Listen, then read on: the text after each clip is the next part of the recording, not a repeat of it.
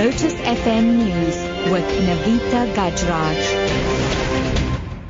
6 o'clock, good morning. The University of Cape Town has reopened the option for students to defer end-of-the-year examinations to next year. Now, Registrar Hugh Amor says students have until November the 27th to choose the option. Deferment of exams to January then will be granted automatically. Amor says November exams will proceed as scheduled for those who do not want to defer. UCT Vice-Chancellor Max Price says around 17,000 students have elected to write their exams now. Academic activities at universities around the country have been disrupted following protests over tuition fees and the outsourcing of workers. Meanwhile, University of the Western Cape says it does not expect any disruptions to exams, which starts today. University spokesperson Lutando Tlaibongo says they are prepared. There's two sets of examination periods, one in November and the second one will be in January. We have assisted our students through counseling and also to giving them more time to prepare for the examinations. We are not expecting any interruptions during examination, as we had meetings, a number of meetings last week with both the SRC and also with the Fees Must Fall movement.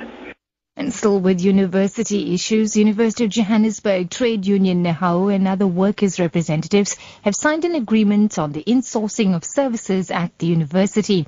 They have signed the agreement at the university yesterday. Now, under the agreement, cleaning, protection and gardening services will now be insourced. The University Protection Services outsourcing contract will lapse soon. It says it will not enter into any new contract.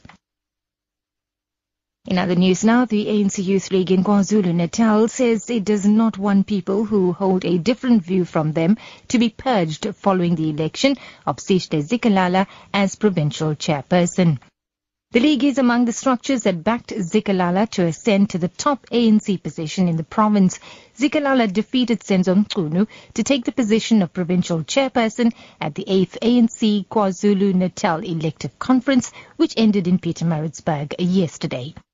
And the league's provincial secretary, Tanduxolo Sabela, says they believe Zikalala will help to unite the party. Comrade Zikalala is a unifying league. He will not now sit in the robes and purge leaders of the African National Congress or members of the ANC. We want to see him heal the movement. We want to see him unite all forces of the African National Congress. We want to see the new leadership uniting the alliance. That's what we want to see. We want to see the alliance between the South African Communist Party, COSATU and the ANC being revived. The police have uncovered blocks of cocaine worth a few million rands in a reefer container ship at Durban Harbour.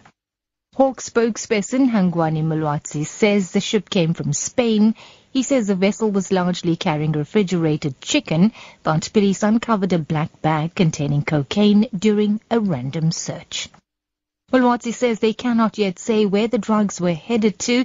Nobody has been arrested.